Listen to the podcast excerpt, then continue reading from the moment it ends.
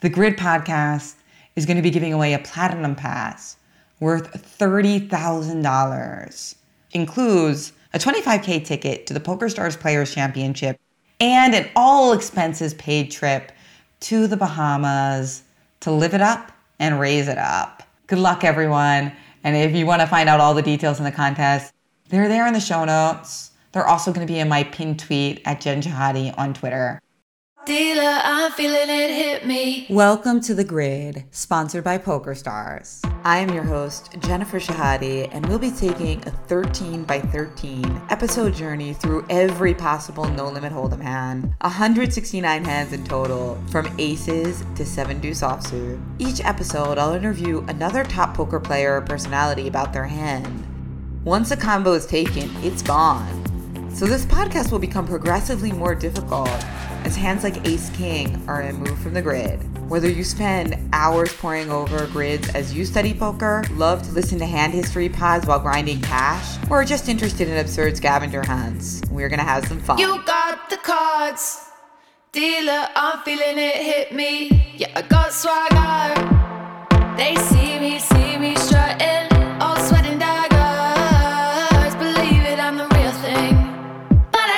Switch it on. I told you a few months ago that there are some very exciting reasons why I've been especially busy lately. Well, one such reason is that I'm coming out with Chess Queens. It's a totally updated and revised version of my previous book on women in chess. Right now, orders are my love language. With that in mind, let's get into this episode's special guest.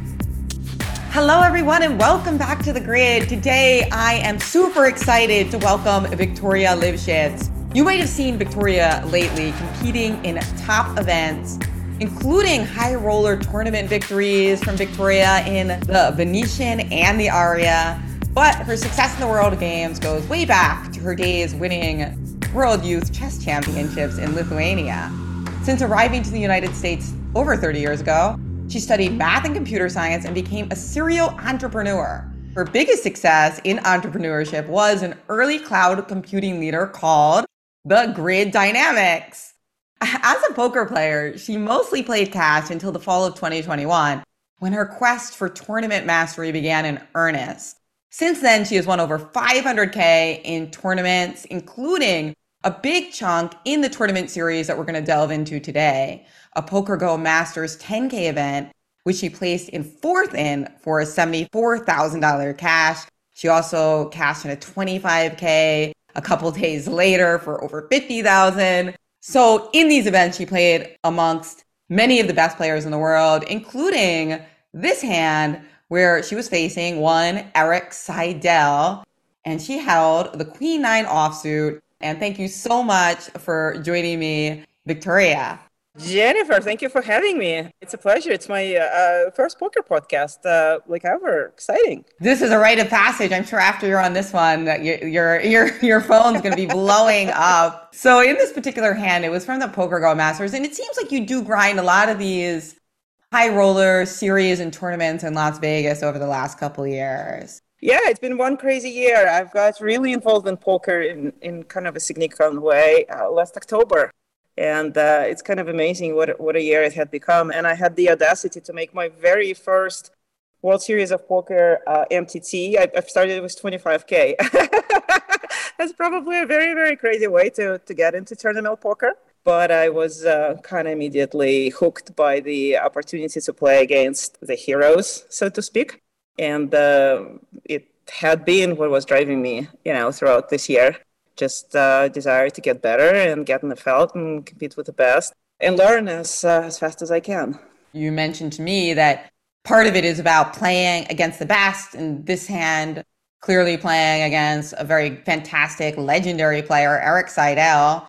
And you um, had been playing with him for a while at this point. Like, what point at the tournament and at the table was this? Yeah, so to set the stage, I've had a chance to play with Erik many times throughout the year. He is a very frequent participant of all the Poker Go tournaments, and, and so have I been this last year. So we've definitely had our fair share of duels up to this point. This was a fourth event in the recent Poker Go Masters. So it's 10K. It's about middle of the first day. Battled quite a bit at this point in time as well. Really didn't tangle up in any of the really big hands. I thought I had a pretty good idea of how Erik plays just based on the uh, these previous encounters. I go a lot my uh, in my poker play by reads, and so that they're just a really big part of my game. Yeah, so the game starts, the hand starts with both of us being pretty deep. The starting stacks were 100k and we both have about 400 at this point in time. The blinds are 300 600 uh, if i'm not uh, mistaken. And erik opens on the button 215 so two and a half uh, two and a half bigs. And uh, we call with queen nine from big blinds defend. Specifically we have uh, queen of spades and nine of hearts. It will become important as the as the hand progresses. Flop comes uh, jack of diamonds eight of hearts and five of hearts. So we connected somewhat to that flop. We have inside straight to a 10. We've got a couple of hearts and we have nine of hearts.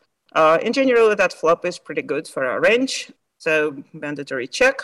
Erik checks behind and we get six of hearts. So now three hearts to the board. Got more equity. Um, seven of hearts would be a straight uh, straight flush. Any other seven would be a straight, and then we're also drawing to a 10 being a straight. So lots of equity, but uh, no reason to do anything about it. Uh, you know, no leads or anything like that. So I check, and Erik checks behind. And now on the river, we got Queen of Clubs. So this is a really, really interesting card because now we have a top pair, but we have fairly mediocre kicker uh, if it comes down to the battle of kickers, I don't think he often has worse than Queen 9. It's also a card that, while it connected to my hand, it connects really well to Erik's range.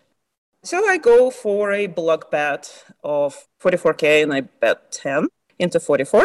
And we induce Erik to make a huge over bet uh, raise. And so he puts in 70k into a uh, part of 50, 55. Now we're going to decide what are we dealing with here? Is this a, did we just a bluff? And we need to catch it, or did Erik somehow have a monster that we've that we've we've stepped into? And so when I decide if I'm gonna bluff catch in a spot like that, part of it is is the story itself. Does the story check out that he has a monster here? And also the storyteller. what do you know about Erik? And how likely is this to be a slow played monster versus uh, versus a bluff. So, what kind of monsters could he have? His range could have some sets, maybe all of sets. But I seriously doubt that on this very, very connected board, sets would be checking behind two streets. That just seems very unlikely. Same logic applies to like big, big Jack. If he had, uh, uh, you know, some sort of I don't know, Jack Queen, which now made two pair. I just don't see checking very often as far as queens are concerned, he certainly has better queens than me. He has ace queen, he has king queen.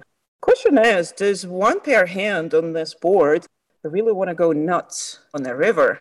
I don't see this happening very often. I also am uncapped, and I could be trapping, and I could have all sorts of hands way better than uh, you know one queen. But I decided to take that line. So I sort of ruled out a lot of really big hands and also you know the one pair queen queen hands that would be better than mine. It could still be a flush. So particularly ace high nut flush totally take that line. Given how good the flop is for big blind just give more rope right? Connect to connect to 2p connect to straight or something like that. So that's that's quite possible. But then the number of value hands here have to be balanced with the number of bluffs and I thought there is a large amount of bluffs that Erik would certainly find here. Uh, anything with uh, Ace of Hearts is a you know prime candidate, if you will. Uh, there's probably a bunch of other uh, creative plays that, that Erik can find if he does not believe that he has a showdown value here. So on the balance of things, uh, I thought the bluff was very likely and probably more likely than the, than a value raise. And do I believe Erik being capable of doing so? Absolutely. Uh, so it's a call. I think that such an important question about whether or not he has those one pair hands, particularly ace queen, king queen, because you be bet one and a half big blinds, right? So you bet 10k into 44k. Yep. If he has ace queen, he can't just call 10k. Don't you think he's gonna raise? You think he's gonna raise a smaller amount, maybe, or do you think he just calls? Uh, first of all, I think he he can call, and uh, you know, rightly or wrongly, my perception of Erik is to be actually quite a careful player. Mm-hmm. I haven't seen him being extremely ambitious on the on the marginal situations. So there was a little bit of that in the decision making. But I do think it's really dicey for Ace Queen to try to take that big of a raise. Questionable reward too, because it only makes sense to do for value if you can really get paid. So what kind of hands is he getting paid for when he raises, you know, over bet, you know, for value? This huge over bet is very polar. Yeah. I treated it as a polar. And what was his reaction when you called? Because I saw a photograph of him calling afterwards, and he just looked like so contemplative, like almost, you know, both of us have the chess background, and it looked like he was just like the hand was ending, but it looked like for him the hand was starting. Well, you know, Erik complimented me on this hand. He later complimented me on the on, on the play because it was uh, one of many hands that we got involved. We ended up being in the same final table, you know, the next day.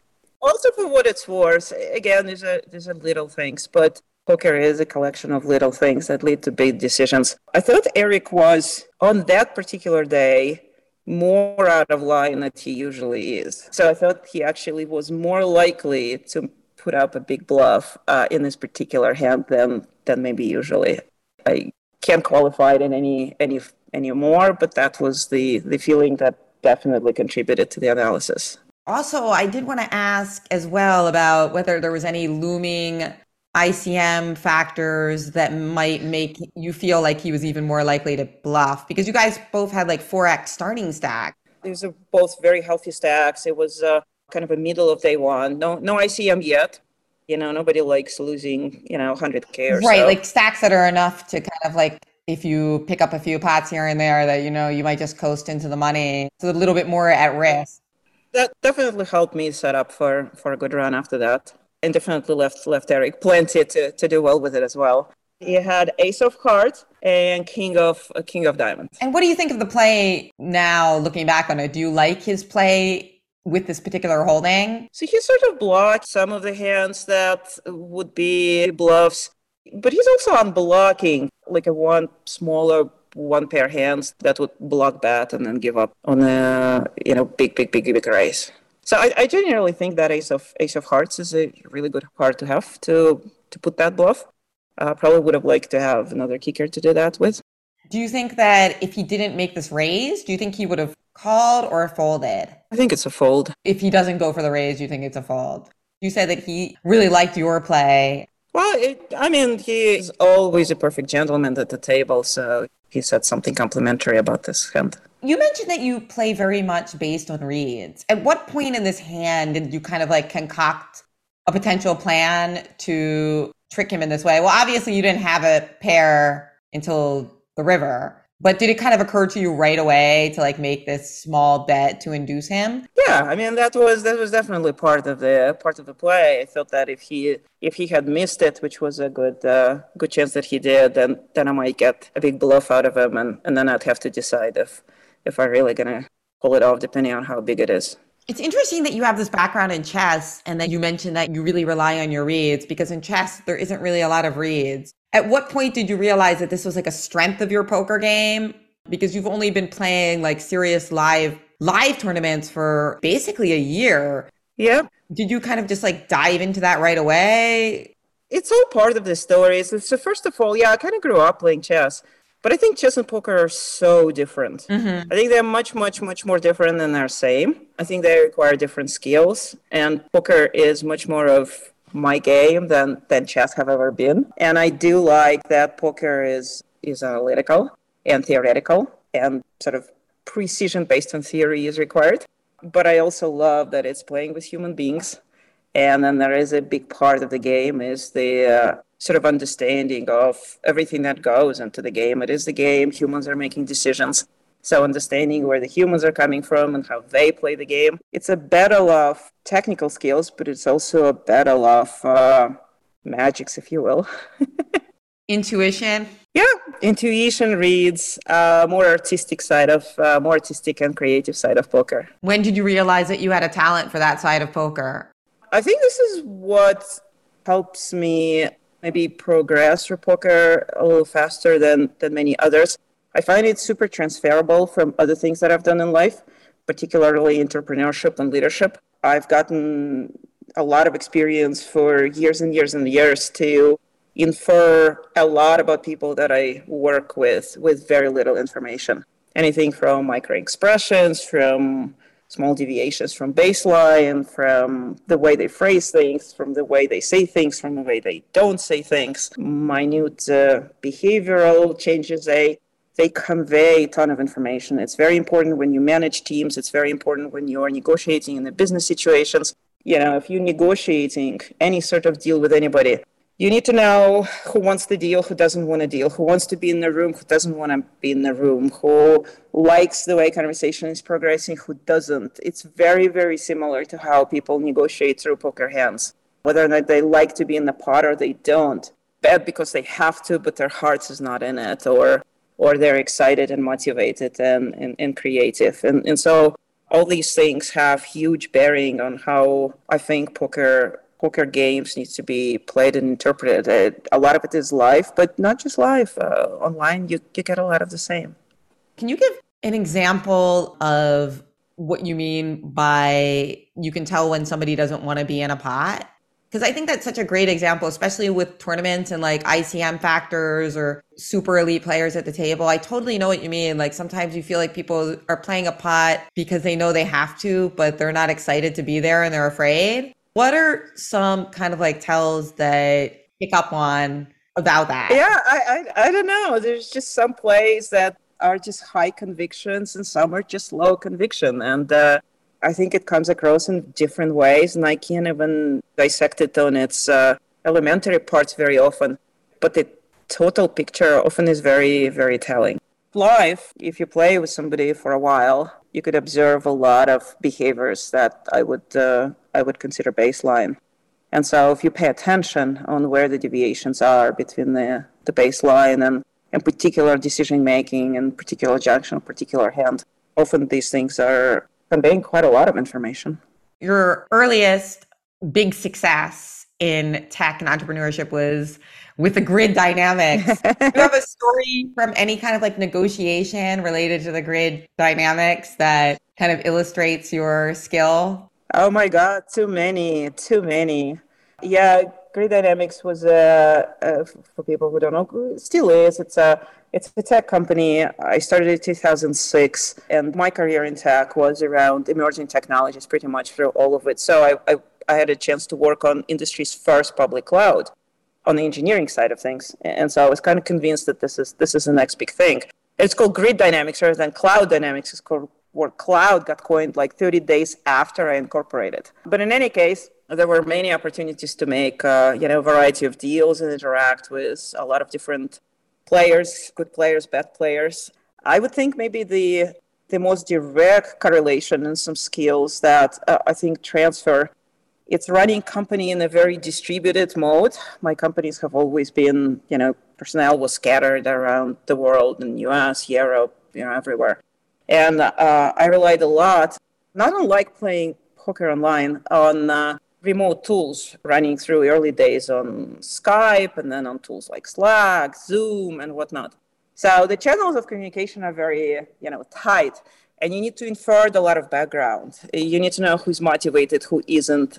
You know, when the employees communicate to you, who is worried, who is not, uh, and a lot of these things are, believe it or not, coming loud and clear from very minimalistic, you know, chat-based interfaces that you you often have with your teams. So a lot of this, I think, you know, sort of comes from inferring what people say or what they don't say or what they used to talk about, but now they don't. You know, why is that? Something happened. I totally know what you mean, though. It's just like with email, people can't really fake anyone else's voice. So everybody has like such a distinct style of writing. Just imagine if somebody just regularly, you know, twice a week gives you give you updates on what they're doing for two months. Mm-hmm. And then they go, you know, two cycles without an update. You have to notice uh, that something happens, but it's such a clear departure from a baseline. Something is clearly going on, and you need to you need to tap into and figure out. So sometimes absence of information is uh, is is is a tell. And so in poker, a corollary would be like if somebody generally double check their cards after the flop, but this time didn't. Maybe yeah, or the way the chips are put in the pot, the way the decision happens, uh, and how long does it take, and you know, to make a decision sometimes is very telling. If it's live, if it's online, there is some timing tells. There is some some other things. I don't know. It's not always that dissectable to me on the on the elemental particles. It is timing tells is certainly the really difficult um, thing to stabilize for players, really of all levels. And I notice it even with the very very good players, like the best. There are still sometimes timing tells. Like for example, the hand where they linger just a little longer to make a decision. Uh, let's just say pre-flop. You could often deduce that it was a split decision between, let's say, a flat and a raise, right? Like like call or three bet. So you could you could come up with potential class of hands that fall into that category, and then and then test that hypothesis post flop especially a lot of these tournaments now have time bank chips and time banks so it adds like an extra element that perhaps people have a little bit of less practice with. So as one of the uh, the few women who's really on the high roller circuit although actually in this tournament my my friend Joanne Liu is also yeah. in, the, in the top four. I was so glad to see her we're definitely very women deficient in the in the high roller scene. I know Chrissy used to be playing more Christina Heel is playing uh, from time to time, which is very nice. There is a couple of women that I see at the poker going. There's a couple of women that I know playing in Tritons. Kathy Lane, you know, is kind of a you know known high high stakes player, but it's still so far few in between.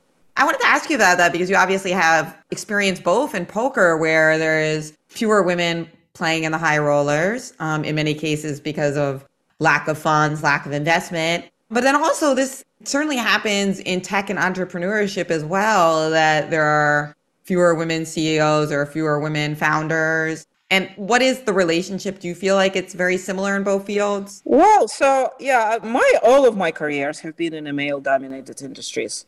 You know, I started my professional career in the automotive industry in Detroit. That was definitely, you know, very male-dominant environment. Wall Street, uh, where I uh, spent formidable amount of time, was the very male dominant environment, particularly if you go back, still is tech, VC world, executive suites. But over the last, uh, I don't know, 20, 30 years that I've been active, this has changed a lot in, uh, in a lot of places. Silicon Valley is much more women friendly than it used to be. Uh, executive suites, boards, VCs, entrepreneurs Those numbers are showing that while women are still a minority, they are far smaller minority, or, or the dis- disparity is a lot less than what it used to be 20 or 30 years ago. I think poker is pretty much as bad as it gets. I think women participation is, I mean, we, we're celebrating crossing between like 5% and 5.5% when it comes to playing in a you know, World Series of Poker.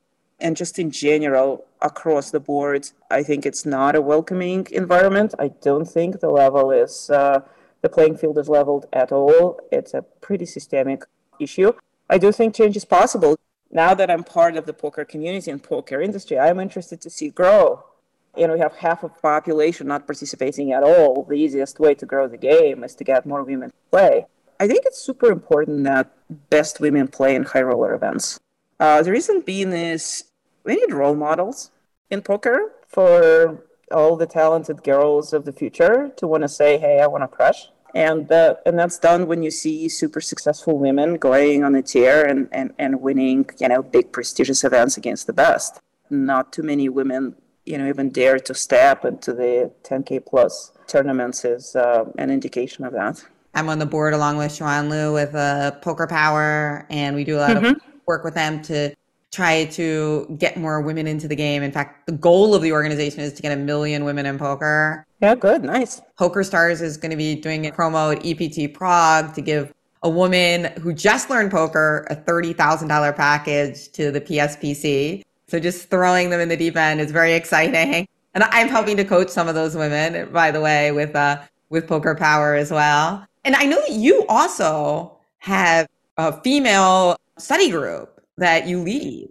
Yeah, it sort of happened very serendipitously after the World Series of Poker. Somebody approached me and said, Hey, there's a number of us women that want to put together a poker study group. Would you like to get involved?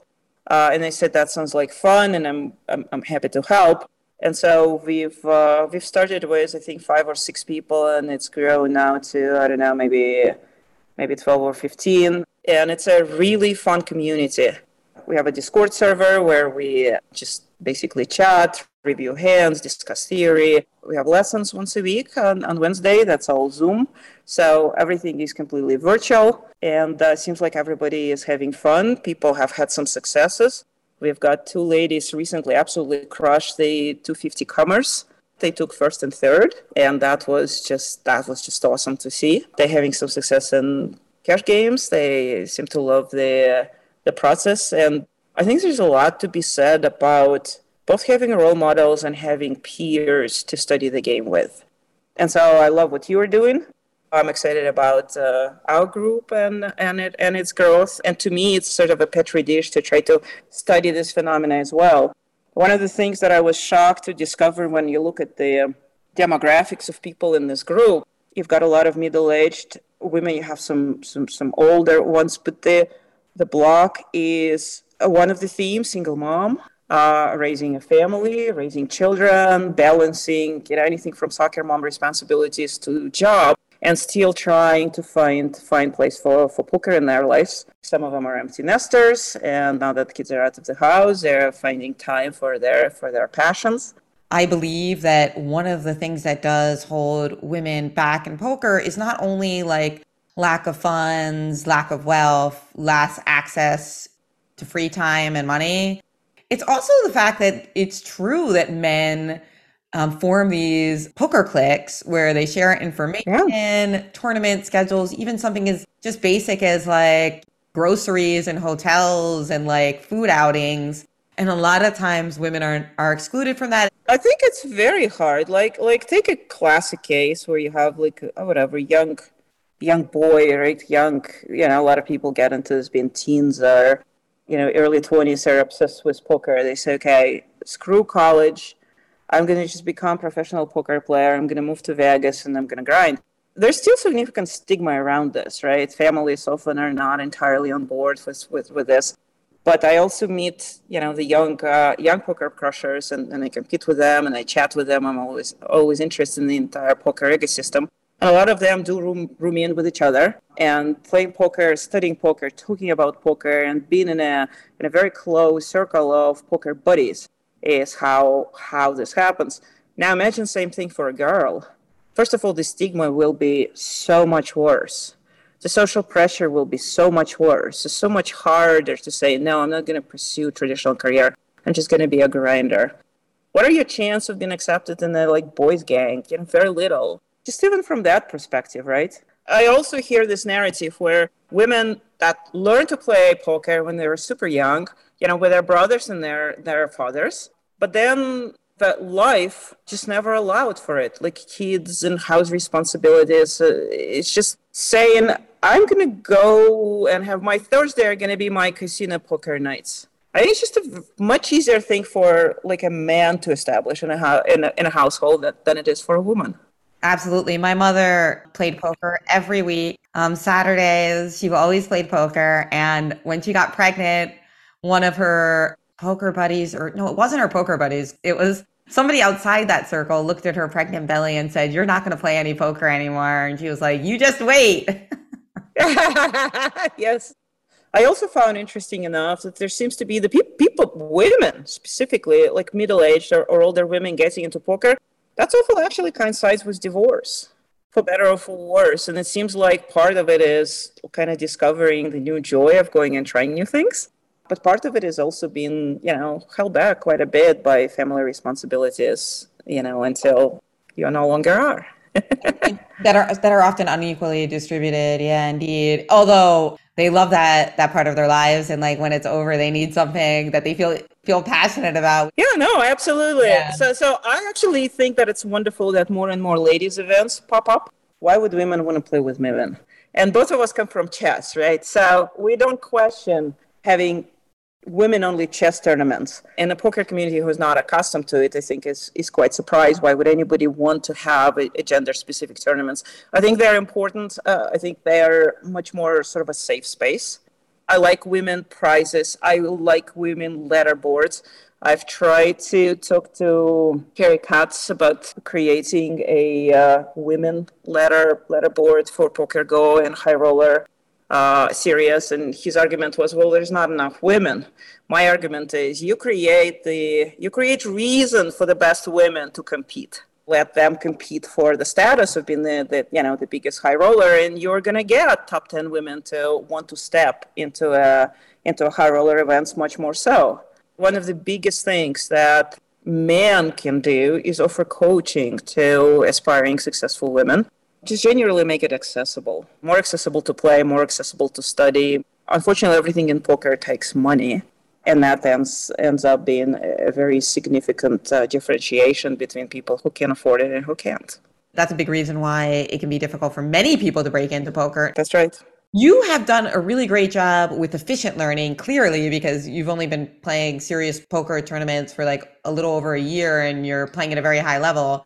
So, for other people who are busy and want to get great at tournament poker, what can you pinpoint as um, how they should approach efficient learning? So, there's so much information out there, there's so many ways to attempt to get better.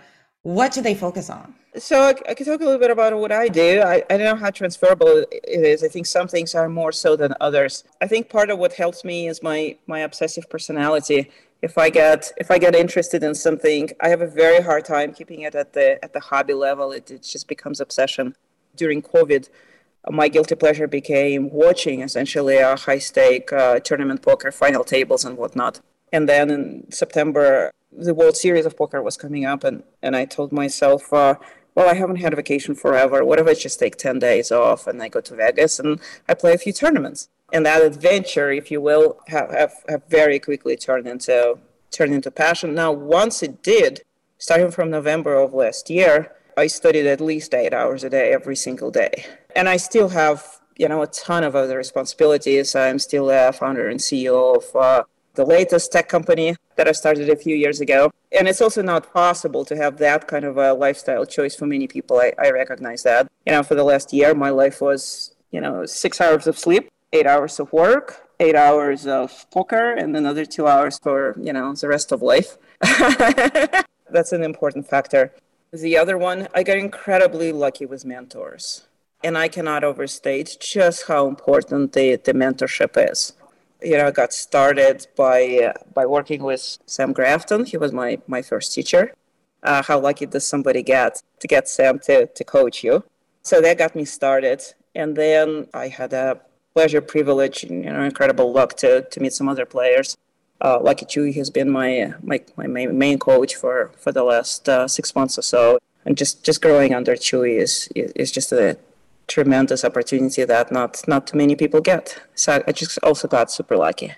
Well, you make your own luck though. So you must have make these amazing players understand that you were committed. But okay, you're right. Not everybody has eight hours a day. So from your women's poker study group, can you pinpoint some things that like you are directing people to do, even if they only have, you know, a couple hours a day to study? Like what should they not waste their time on? What should they waste their time on? So also when i when i started like really really started even before i got to really great coaches and mentors i went looking for online learning platforms. And and i think i first signed up for jonathan little's uh, chesscoaching.com and i think it took me about a month to blaze through their content but that was super helpful to get some basics right. And then the next i discovered upswing Polk's uh, platform, and uh, I register and I blazed through the lab that they have, and I took a couple of couple of courses by Trangela and uh, on MTT and, and by Doug Polk on, on Heads Up. So that was super helpful.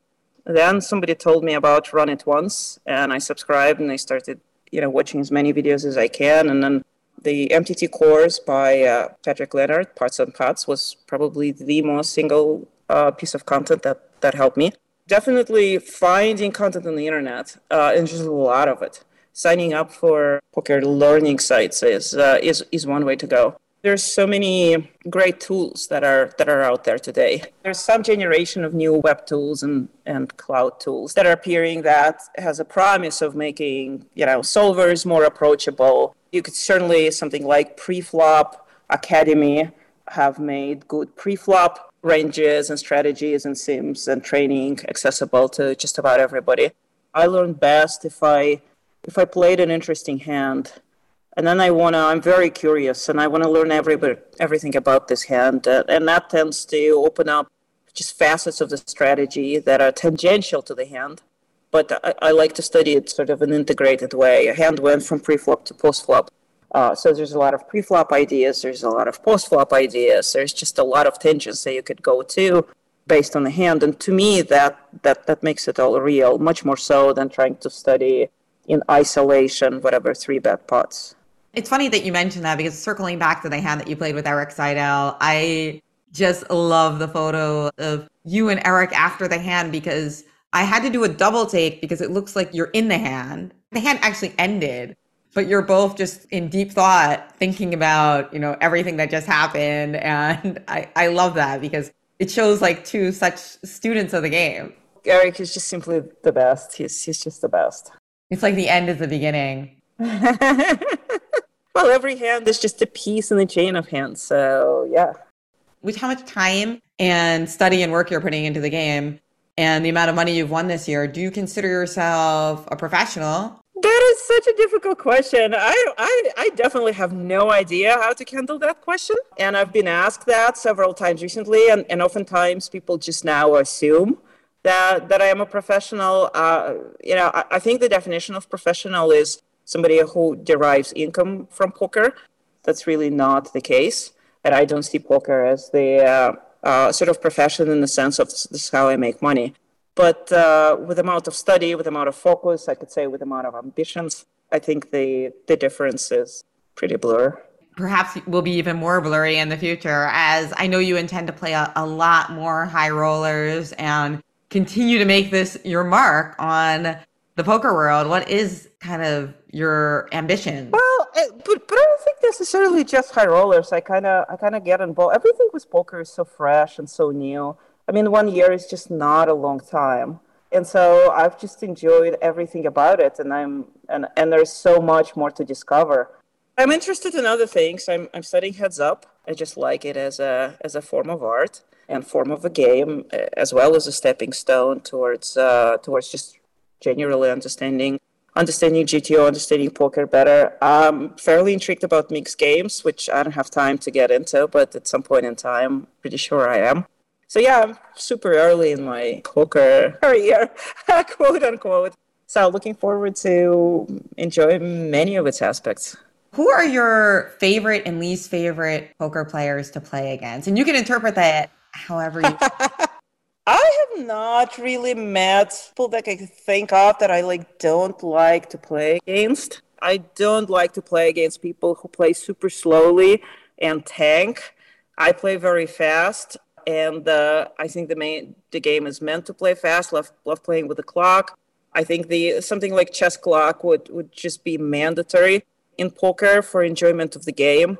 There are people who are just serial tankers uh, for no reason whatsoever. So that that's very unpleasant. I, I don't like playing them. And somebody who would generally be like super obnoxious at the table. Once in a while, you come across somebody like that, and, and it spoils the game. Generally, the better the players are, the more joy it is to play against. There are some people who are just enigmas. Sean Winter is probably the one of the most enigmatic people that I've met, uh, uh, and and and so playing with him, you just absolutely never know what you're, you know, what you're up against. So that's uh, that's always interesting. He's he's just such a unique character. But I, I absolutely adore all the opportunities to play against really, really, really good players. I had a chance to play quite a bit with Bonomo, let's say, right? But whenever they're at the table, there's just such a, I don't know, surgical perfection that comes out of the way they play poker. And then you play with people who are super creative. I, I gotta put Chewy in that category. I had my first experience playing with Addamo earlier in one of the poker masters. It's just so cool to have that kind of experience. all the people who play in PokerGO routinely, they're all amazing in its own right. Played a lot with Fedor uh, over the summer. That was that was pretty thrilling. Like I remember, like bluffing Fedor specifically is is a just just a thrill of of its own kind. I think it's going to be a big couple years for women in poker, and like I know that uh, you're doing a lot to make it big, both as a player and as a role model and mentor. So that's that's awesome. Thank you so much for not only joining me on the podcast, but for kind of paying it forward. You know, it's like just immediately you become successful in the game and you think so quickly about how you can help other people. And I think that's really cool. That's very rewarding. You know, I've done it in other places and, and, and it is very much, I don't even know if it's paying forward. I think it's paying backward. When I look at my own entry into poker, I mean, so many people, without being prompted, for no reason whatsoever, just extended their help and extended their welcome and uh, and started, uh, you know, encouraging me, asking them questions, and providing just amazing information and insights. Uh, and, and I continue to benefit from people giving me time and uh, and attention and mentorship. So it's uh, it's not even paying forward. It's you know just being a member of the community that I value a great deal. That's great. What's special about the poker community that you haven't really seen in like chess or tech? Poker community is unlike anything I've ever come across at so many levels. Just so many unique, unique aspects of that. I don't even know where to begin. You know, for one, just amount of laughter. I've I've never seen industry where, you know, being able to just kind of have a lighter side and not a day goes by where I'm not perusing Twitter and just dying out laughing. Lucky Chewy once about this. He says, Well, as poker players, we have to deal with disappointment so much that if you don't have a sense of humor, that that's sort of like like self-selective. I think there's a lot of truth into it. It's a very goofy community. It's community made up from very original people that are kind of misfits in every other sense and then they find home in you know in this game. I feel very much at home with poker community myself, more so than in any other community or industry that I've ever been a part of. Uh, in some sense, poker has been really, really amazing, like late gift of life, both the game and, and the people and the and the community around this. I don't think I ever really felt very much belonged to Silicon Valley or you know math and academic environment or even entrepreneurship or mountaineering you know all of these things had a place in my heart. But as far as community around this i was i was always a stranger to this. And in some strange and interesting and wonderful ways i feel a lot less stranger to the poker community than than any other. It feels like i found my tribe.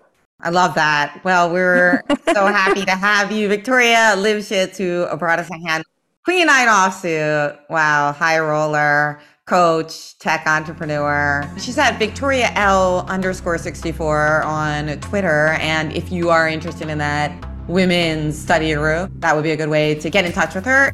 I know you play a lot, but next time we are in the same tournament, I'd love to meet for a, a drink. Yeah, sounds good.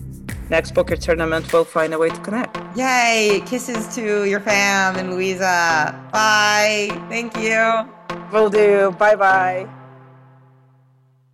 Thank you so much for listening to this episode of The Grid, sponsored by PokerStars. Please subscribe, review, and tell your friends about your favorite episode. Till next time, as we count down 169 hands. No one ever bust. They say I'm lucky. Oh no, no need to bluff. With all the cheap tricks up my sleeve. Yeah, I got